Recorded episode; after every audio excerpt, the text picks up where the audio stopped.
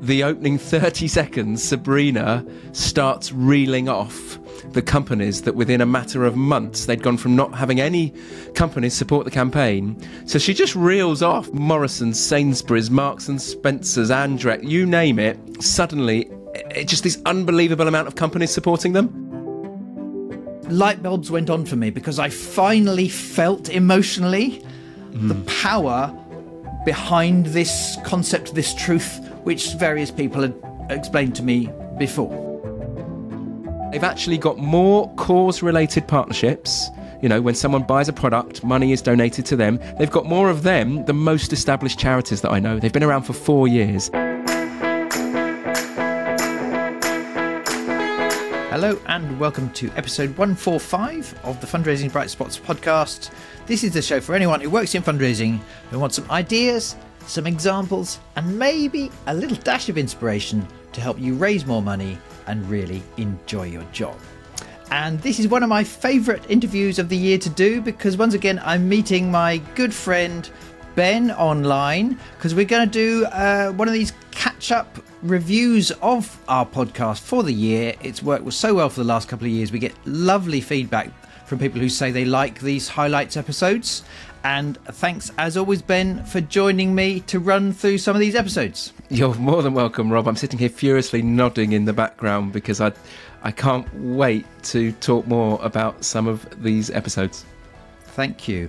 And if the listener doesn't know my colleague Ben, he's a very experienced fundraiser. He's been doing it for many years, for a long time at the NSPCC, and also for many years, he's been my colleague at Brightspot both co training on our Corporate Partnerships Mastery program, but also in recent years, incredibly busy going out to different charity teams and doing some of our Bright Spot content for a team of fundraisers. Many of you have experienced his storytelling and influence course, as well as some other things.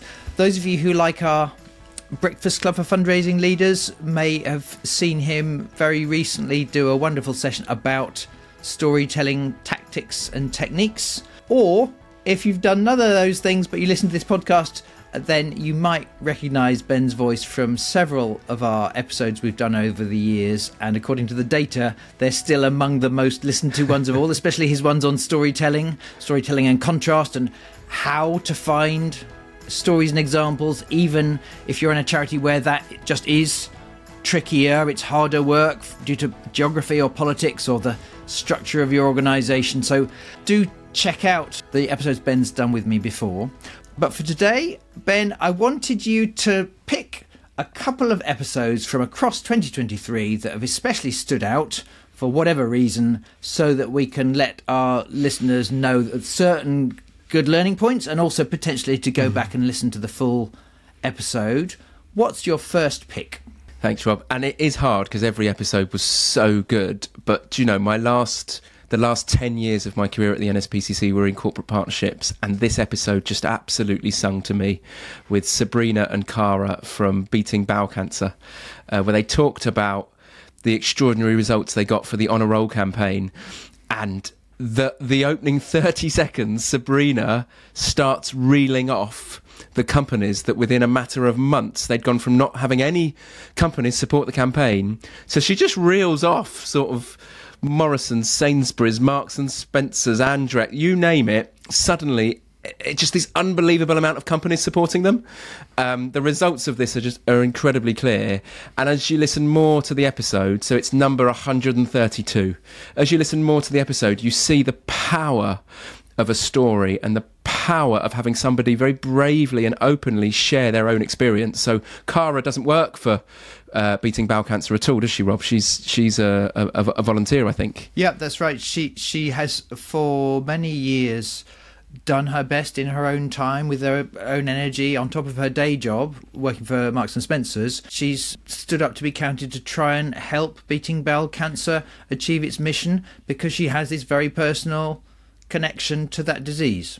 And she says that I think there's two or three things I get most from this. One of them is how intelligent they have been about analysing a particular problem that people have when they have bowel cancer. So Sabrina puts it really well when she says that one of the most powerful parts of the problem is that actually bowel cancer is totally beatable if you see the symptoms early on, but hardly anyone knows those symptoms. And when she says totally beatable, she even says on the podcast, nine out of 10 people will live beyond five years if they've been diagnosed early on.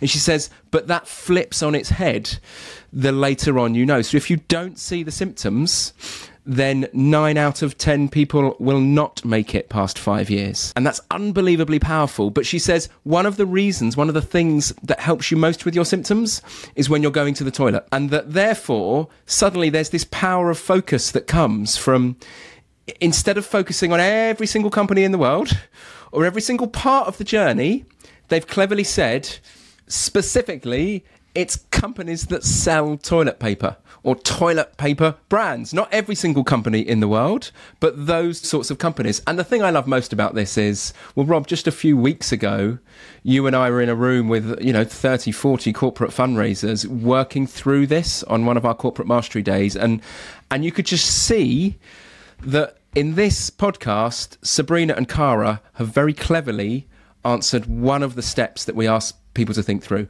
What is a problem that the people that we help have? and what part of that problem could be solved if we found the right company, whether that's reach, whether that's advice, whether that's expertise. And it wasn't just Sabrina realizing this or her team realizing this. It is the power of someone as passionate and as brave as Cara, who, having experienced bowel cancer and then beaten it, and then and then she talks about another form of cancer that she's beaten, realizing that if she can just influence the right people at Marks and Spencers, she can just put an idea forwards and see if the toilet paper they sell can do something to help people. And, you know, one thing I like about this is the strategy of let's focus on the companies that could make the most impact to our problem. The second thing is the power of a story. You're right, I do an awful lot of storytelling, and one of the things we talk about is is mirror neurons or that when I hear a story my brain flies off trying to find my own example my own experience my own version of that story. And Cara said that she first experienced bowel cancer in 2015 and she didn't really tell anyone at work. She didn't really share her story. It was only 3 or 4 years later that she decided to share her story not really knowing the response. And she said when she shared that story suddenly people from across the organization started coming forwards, either telling her their own version of how they had experienced bowel cancer or cancer, or realizing that family members or people close to them had experienced bowel cancer. And some of them it had been too late, and others they'd got there earlier. But I love the power of one person bravely sharing a story meant that bit by bit other people in Marks and Spencer started sharing theirs, which ultimately would influence the chief executive, which ultimately meant that within days and weeks, Marks and Spencers changed their process to start showing sort of a symptom checker on toilet rolls.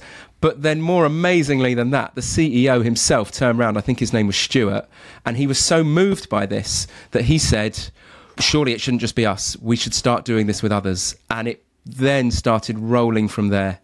And for me, it was just this sense of momentum.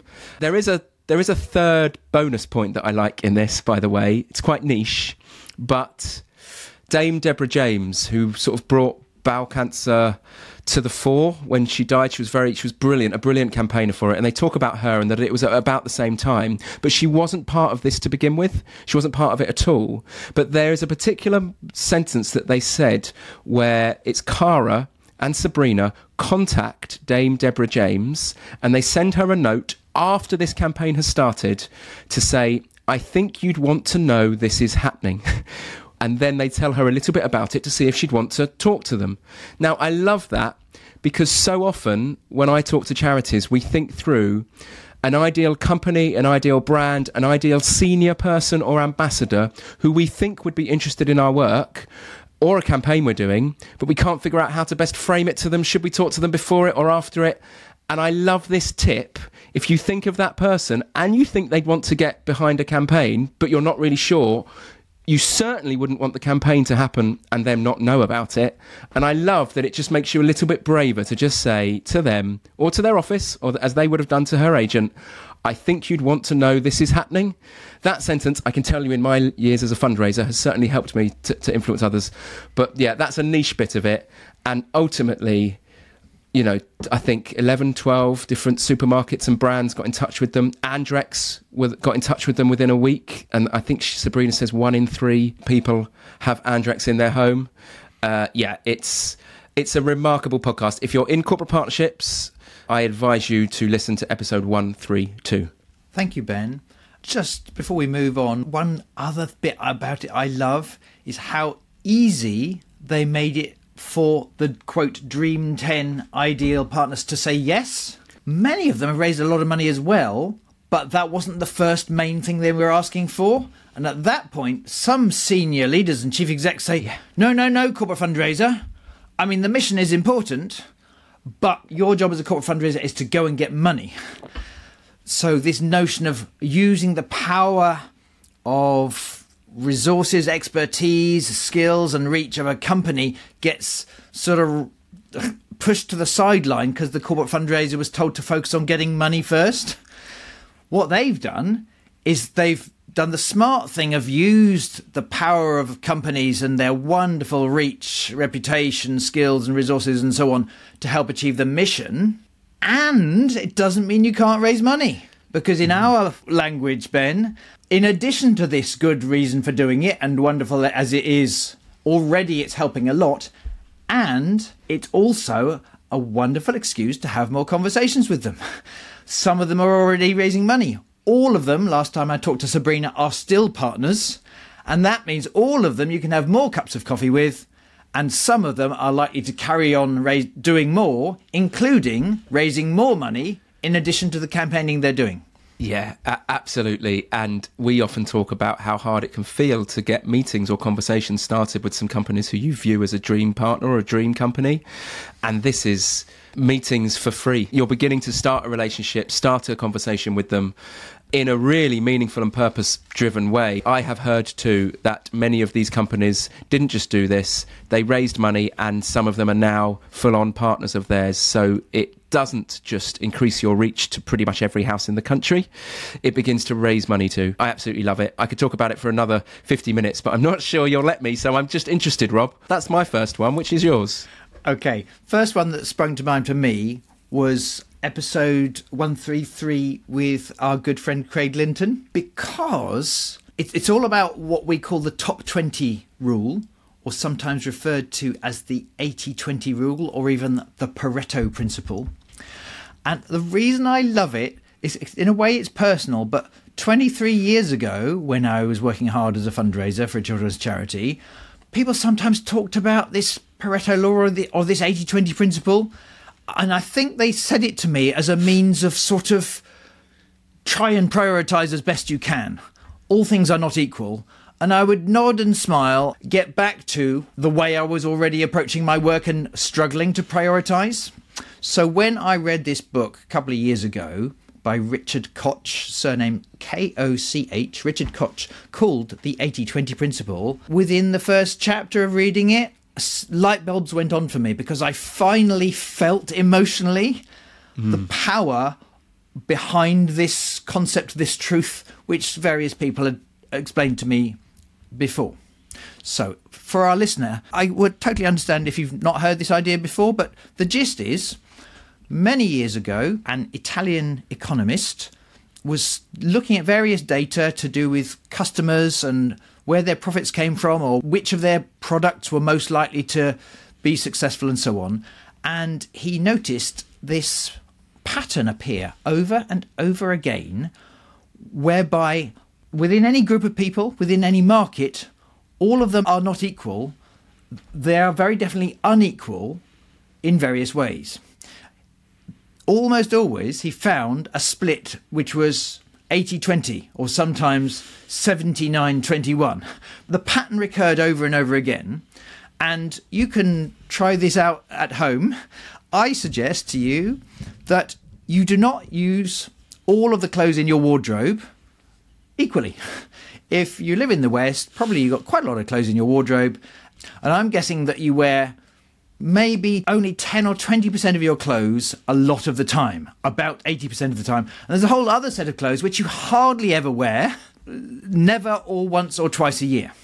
Uh, equally, the carpet in your living room 20% of it gets walked on, way more than the 80% of the rest of it, and so on and so on. And now, if we apply this to companies, in most companies, 80% of their profit comes from relatively few of their products, 20% of them, and also 80% of their profit comes from relatively few of their customers. So there's this skew.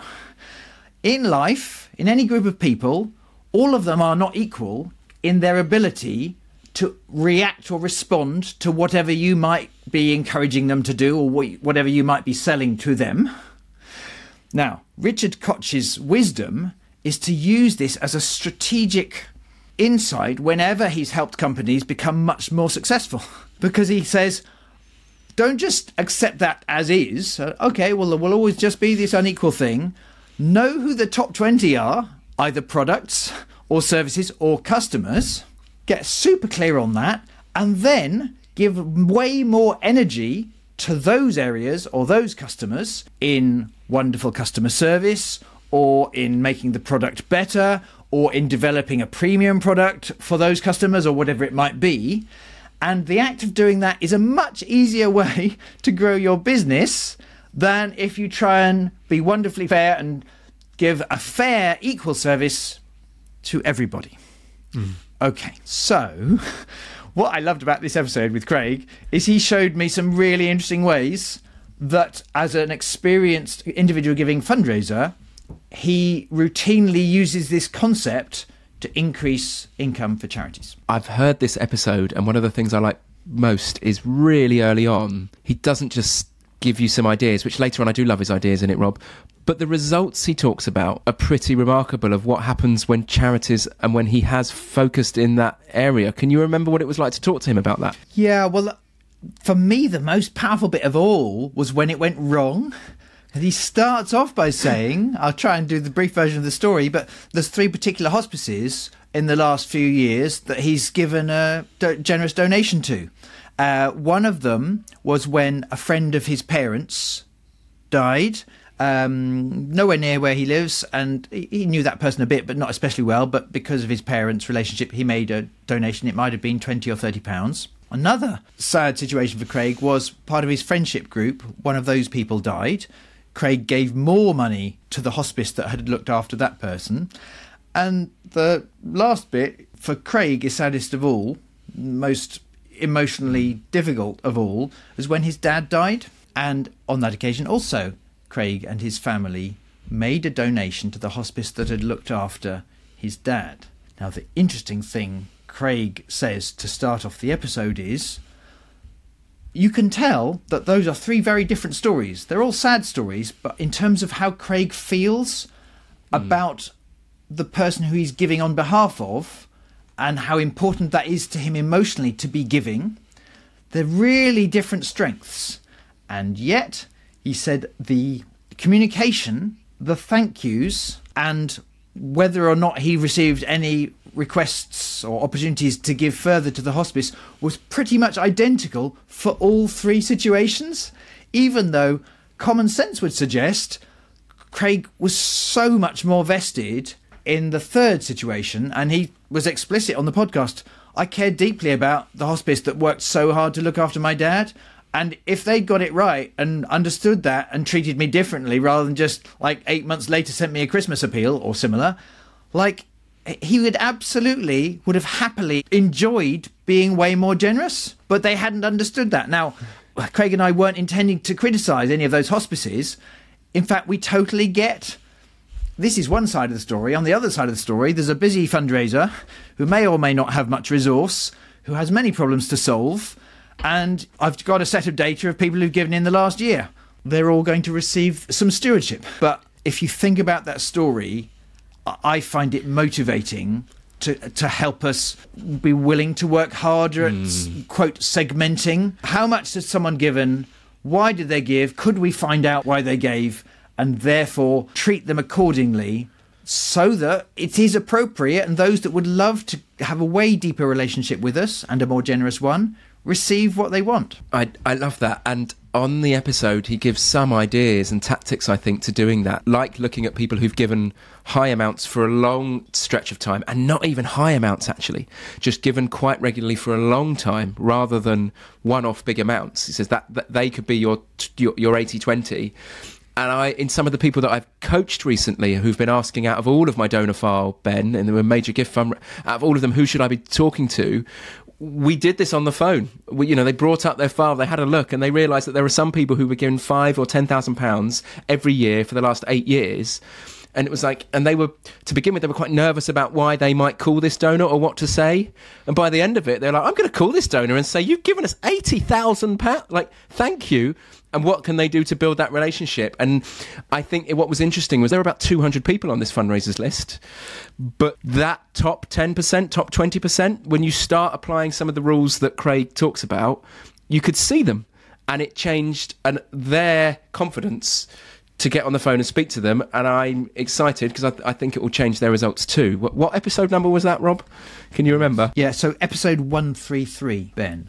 And just a last couple of things. Really, I recommend people go back, and there isn't any type of fundraising where if you think deeply and take to heart the concept of the 80 20 principle or the top 20 rule, there isn't any kind of fundraising where it can't help you raise more money with. Mm uh, more efficiently when you really think about it. But at its simplest, in any group of donors, one individual giving file, one set of major donors, one set of trusts, one set of companies, one set of people who are signed up to do a sponsored run for you.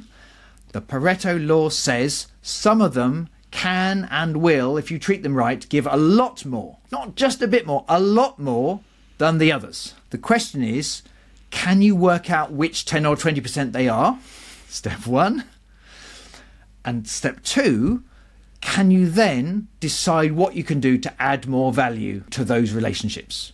At its simplest, it might be an extra thank you call before they do the run, mm. an extra thank you card that you haven't got time to write a thank you card to everyone, but you, uh, at its simplest, I've got to write good luck cards or thank you cards to these 10 out of the 50 that are doing this cycling event for us, if that's all you do, it will, according to the data, increase the chances that those top 20 will then enjoy giving more. One other tip.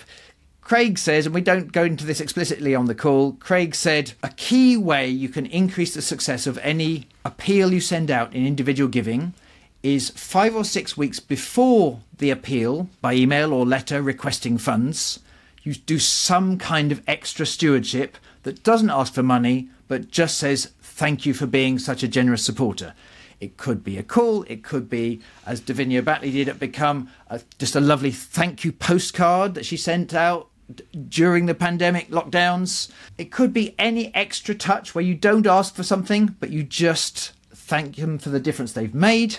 If you do that six weeks before you then ask for money, you will receive more donations when you ask for money. The trick I like is, in practice, if you're doing two or three appeals a year, many fundraisers might think of that and say, oh, we haven't got budget or time to send postcards or make calls to all of them. So Craig says, it's okay. You don't have to do it for all of them.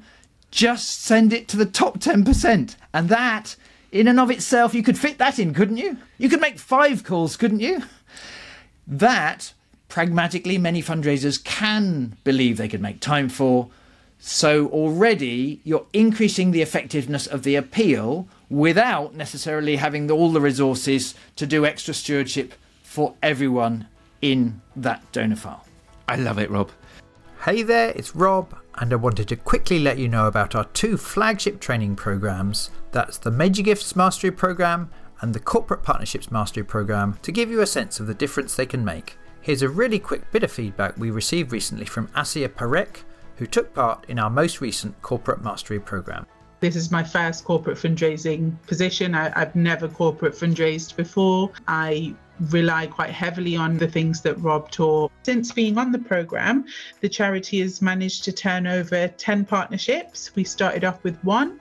While I was on the course with Rob, that one turned into six, and now it's turned into 10. For the charity, the partnerships are worth around £10,000 each, and at 10, we have a total of £100,000 coming in. I would really, really recommend the program. Absolutely do it. It's worth every penny, and I'm really, really grateful for having been on it. To find out more about either Corporate Partnerships Mastery or the Major Gifts Mastery Programme, go to brightspotfundraising.co.uk forward slash services. And if you have any questions, please do get in touch. But for now, let's get back to my conversation with Ben.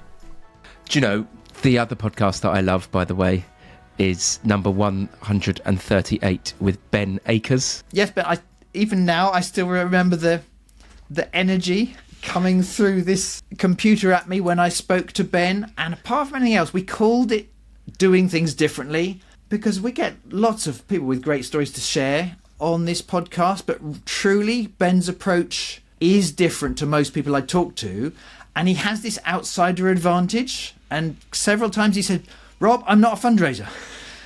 I've spent, you know, 20 or 30 years as an advertiser. I think like an advertiser.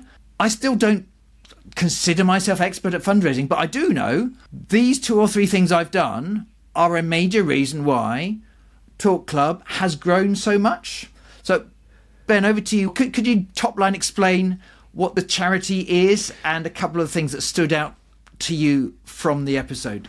Do you know, for me, I think you've just put it really well. Ben is an advertiser and it shines through the way he talks and what he set up.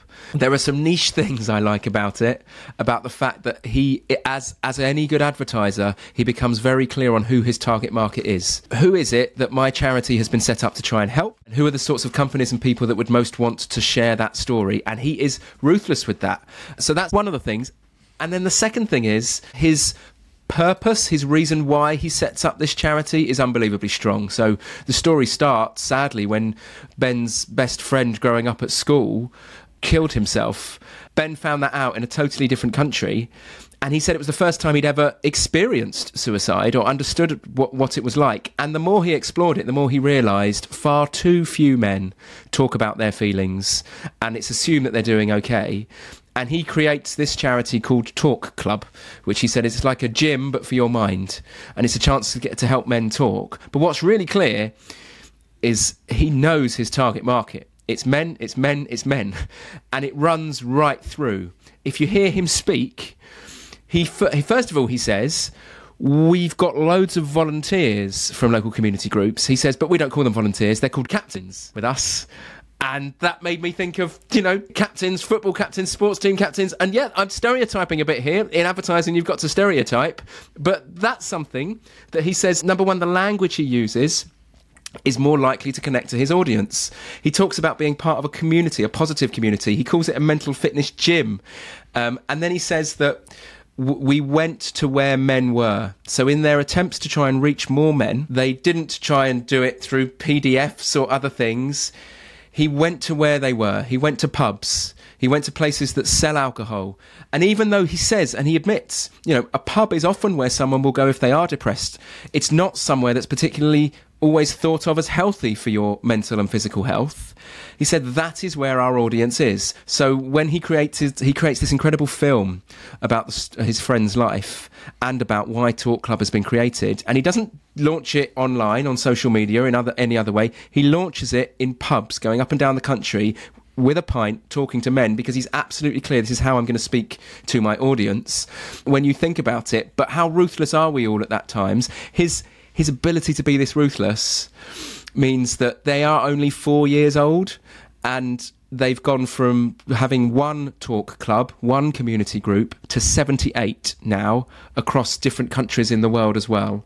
They've actually got more cause related partnerships. You know, when someone buys a product, money is donated to them. They've got more of them than most established charities that I know. They've been around for four years. And one of my favourite ones, well, you can guess, if you were thinking through where men were, pubs, what they seem to drink and what affects their mood, alcohol, and it can link to depression. He starts talking to Bristol Beer Factory, talking to them about actually, let's produce your first ever non alcoholic beer. And Talk Club get 5% of sales. And he said that they sell out so quickly, they can't make it quickly enough. And that actually, the proceeds from that can have now meant that he's been able to recruit someone who then goes on to raise more money and help more men. And I love when you talk to him, he is utterly determined. I know my target market and it will not just change my language, but it will change how I talk to them. I'll keep it simple. He said in advertising, he was told if you throw one ball to someone, they can catch it. If you throw five balls at them, they'll catch nothing. He said, I had to make sure that what I was saying was simple, simple and clear and quick to get through to them. And so, literally, he says, the, I think he says on the podcast, his leaflet that he hands out, that he's printed 4,000 of these leaflets that have gone on to help thousands and thousands of men. It's in black and white, it's really simple language, it's really clear. It's a very easy thing to be part of. Um, and one of my other favourite things, Rob, is if you combine this stuff Ben has an incredible sense of purpose. He learnt about suicide and doesn't want other men to feel it. He also is very, very clear on his target market, on who he wants to go for. And what that has given him is a sense of belief and certainty and motivation. There's a part where he says to you, Rob, I didn't wait for the phone to ring. I went after them. Like, and you say his why is one of the reasons that he must get his mission done. Like he's not reactive. He thinks through who is it that I'm going to go after, and then he just goes for them. He said, "We've got a brand that's doing good. What I am going to govern that brand." to do something, make money, and grow awareness from it. And I just absolutely love that he does that. And uh, I know I've been talking for a while, but one other thing is on our mastery courses, especially the corporate one, we help someone focus down their pipeline. You know, pick your top 10 companies based on this target market, based on who you are, based on what you want to try and do. And he's and, and often we say there's four questions we use we say you can overthink this. I bet in a pub with your friend, you could probably pick who those 10 are.